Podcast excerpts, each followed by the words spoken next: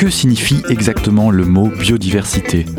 Pourquoi dit-on que la biodiversité est menacée ou qu'il y a une érosion de la biodiversité? En quoi sommes-nous tous concernés? Pourquoi devrait-on la sauvegarder? Doit-on protéger toutes les espèces ou seulement les prioritaires?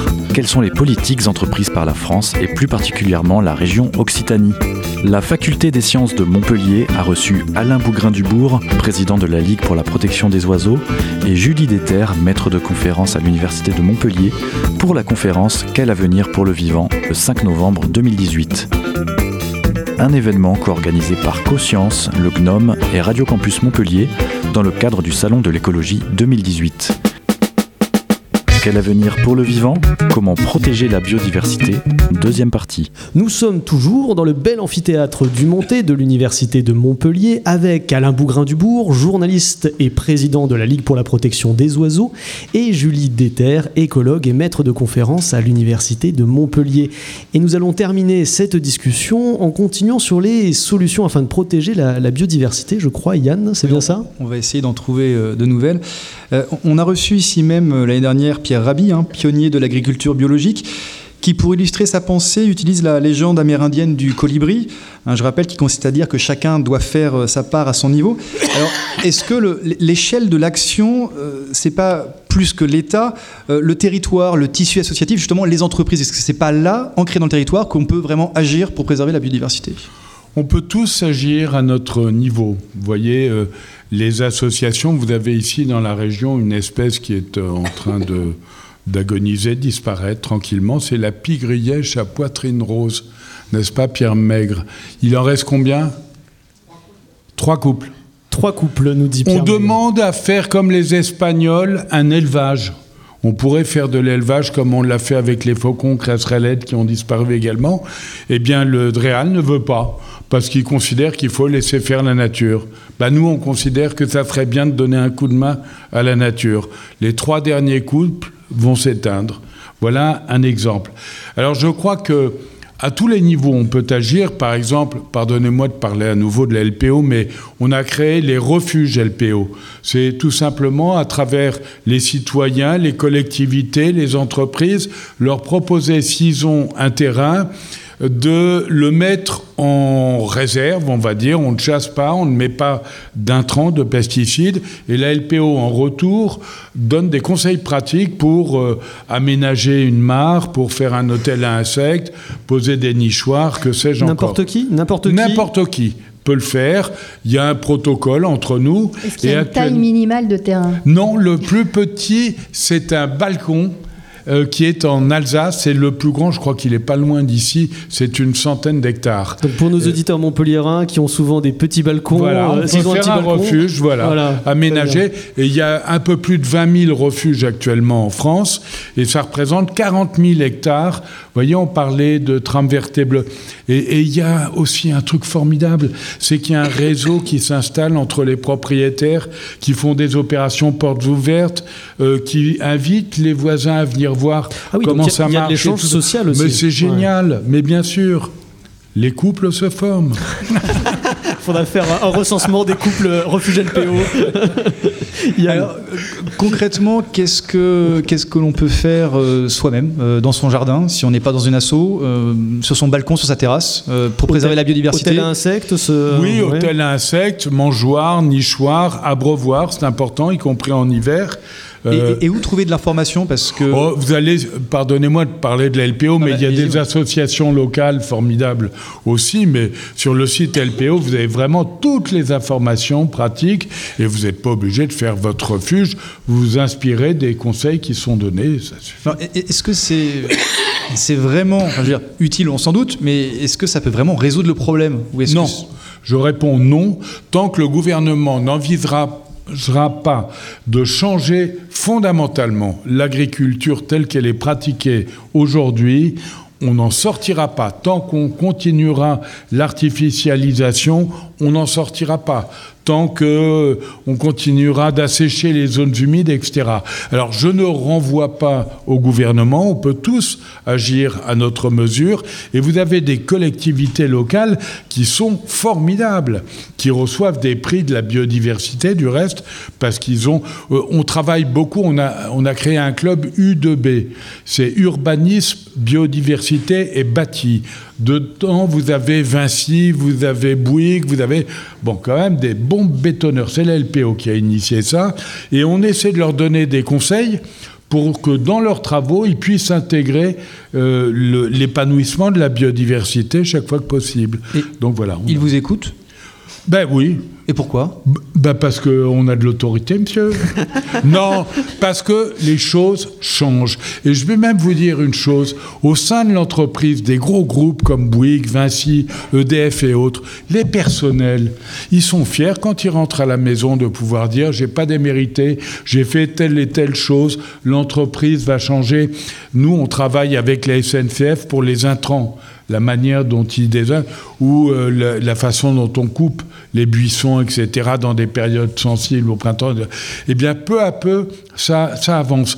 Je dois dire que depuis le Grenelle de l'environnement, les entreprises euh, ont considéré les associations non plus comme les emmerdeurs de service, mais comme des gens compétents, force de proposition, et ils pouvaient s'en inspirer. Je crois que le greenwashing refuse, recule. Et, je crois même que je vois beaucoup d'entreprises qui disent, avant d'afficher nos progrès, enfin notre volonté de changer les choses, changeons les choses.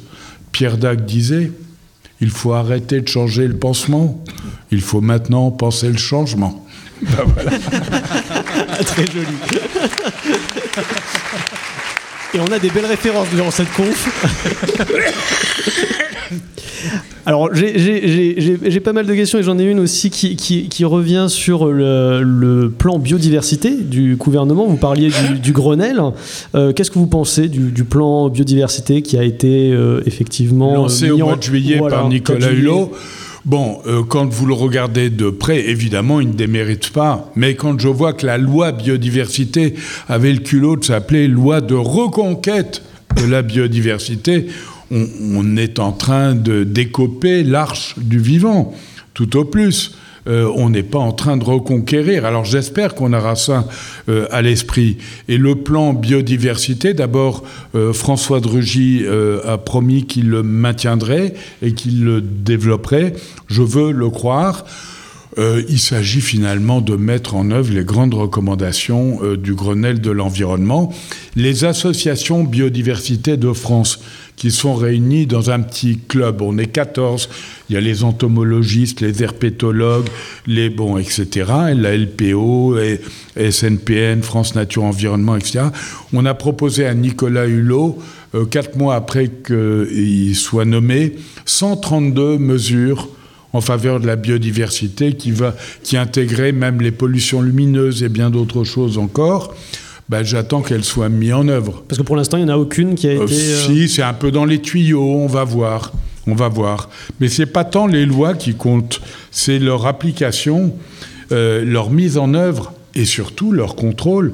Moi, on me demande parfois vous avez une baguette magique, vous faites quoi? Ah ben, Qu'on applique toutes les lois françaises. On aura fait la moitié du chemin et peut-être même davantage. Et alors une question du public encore, que pensez-vous des associations comme l'ASPAS qui décident de ne plus compter sur les pouvoirs publics et mettent en place des réserves de vie sauvage où toute activité humaine, hormis l'observation, est interdite? Est-ce que ce n'est pas une solution de ce placement, C'est une idée tout à fait intéressante.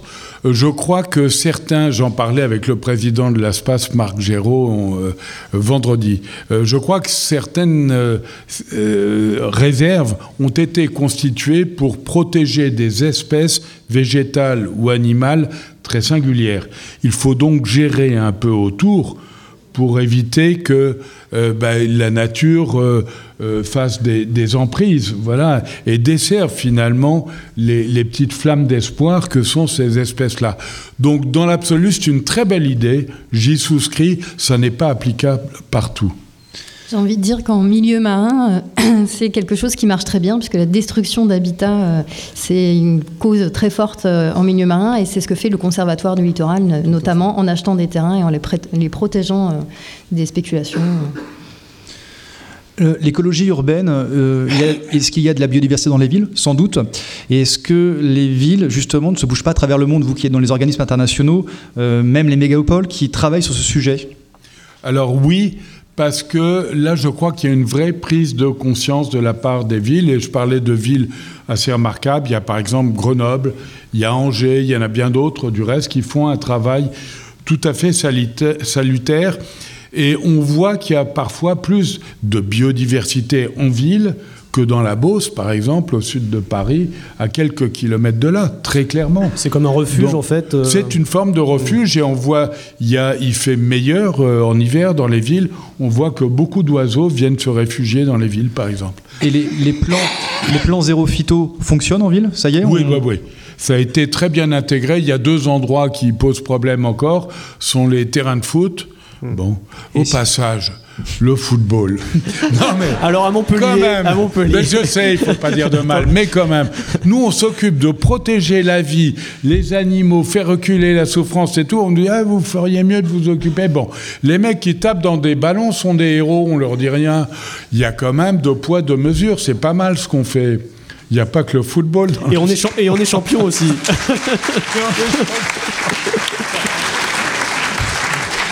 on, peut sauver la vie et aimer le football. Hein. Et on peut aimer les chats et les oiseaux. Alors j'ai une question euh, sur bah, qui, concerne aussi euh, effectivement euh, l'aménagement du territoire hein, et notamment le passage à une énergie, à d'autres types d'énergie comme l'éolien. l'éolien entre énergie propre et impact sur la biodiversité, est-ce que c'est véritablement une énergie écolo? Toute forme d'énergie renouvelable est une énergie écolo et la LPO est sans réserve favorable aux énergies renouvelables, pas n'importe où, pas n'importe où et pas n'importe quand, j'ai envie de dire. Il y a des moments où on arrive à des saturations dans l'autre, par exemple, d'éoliennes, où maintenant il faut arrêter. Il y a des endroits c'est quoi les dangers, en fait, les, dangers concrètement Ah ben c'est le massacre. Alors, des oiseaux, on l'a vu.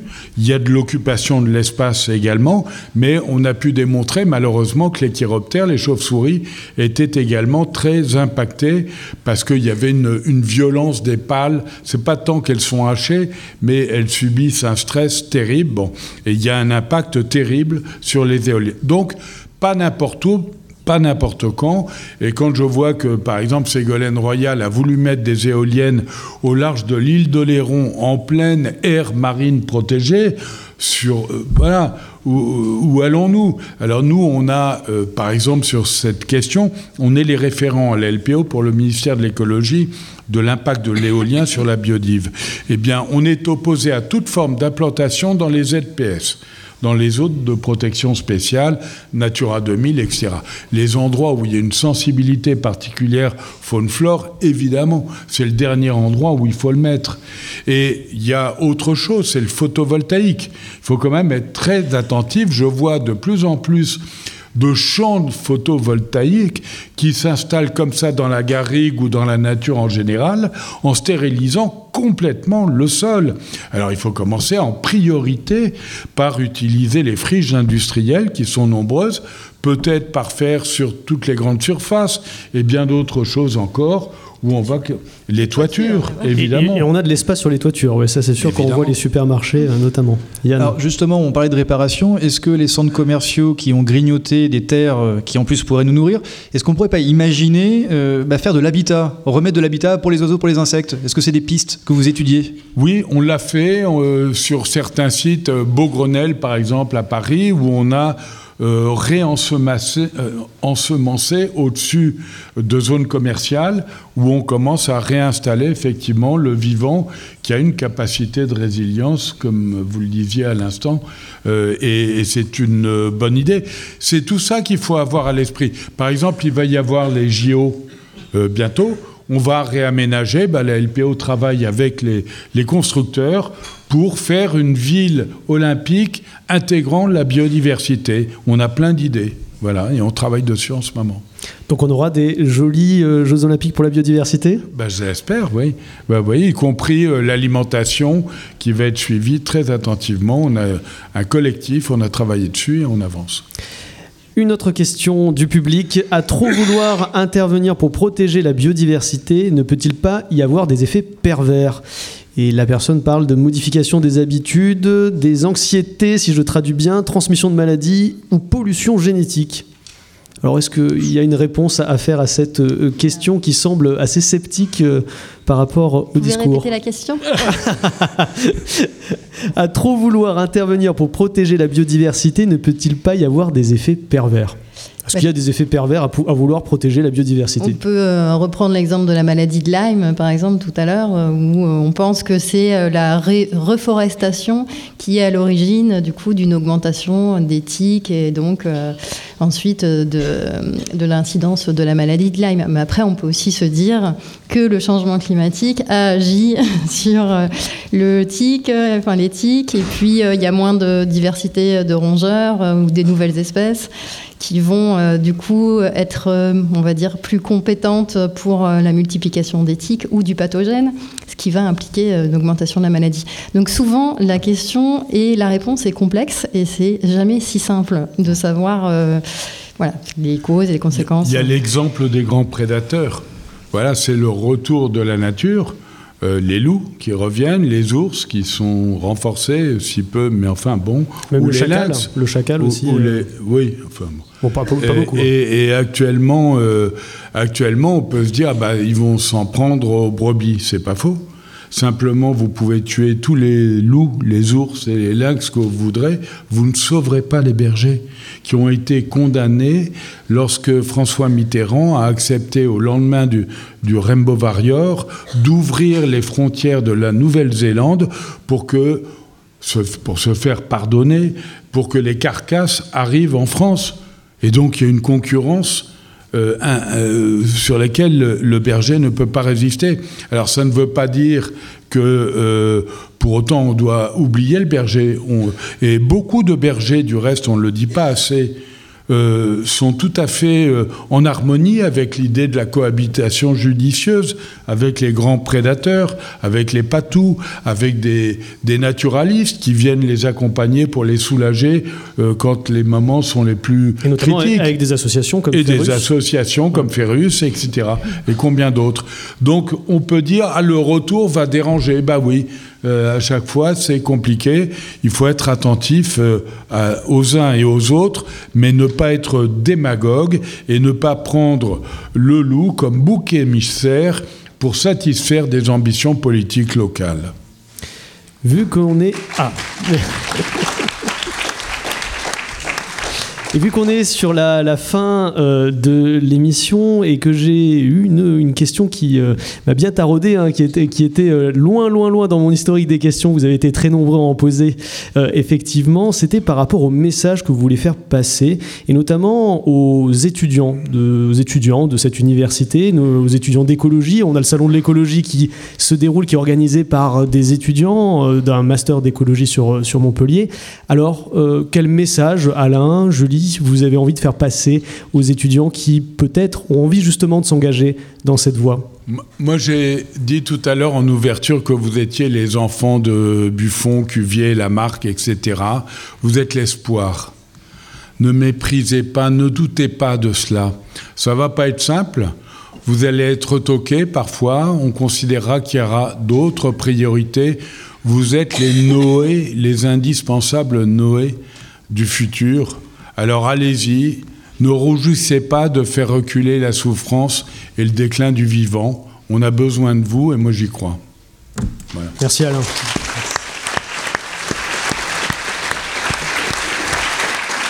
C'est difficile. C'est difficile, Julie.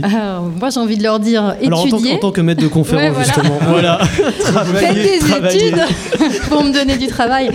Non, faites avancer, oui, du coup, faites avancer la science, mais aussi euh, battez-vous, engagez-vous.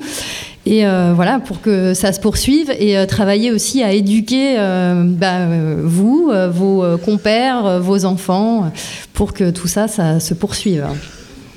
Un très grand merci. Alain, Julie. Merci à nos intervenants et à Guillaume Leborn pour les pauses musicales. Je tiens aussi à remercier l'Université de Montpellier pour son accueil dans ce bel amphithéâtre, nos partenaires, le groupe naturaliste de l'Université de Montpellier, Radio Campus et le Salon de l'écologie qui ont été au top. Un remerciement tout particulier à Tom, Arnaud et Antoine. On peut les applaudir s'il vous plaît.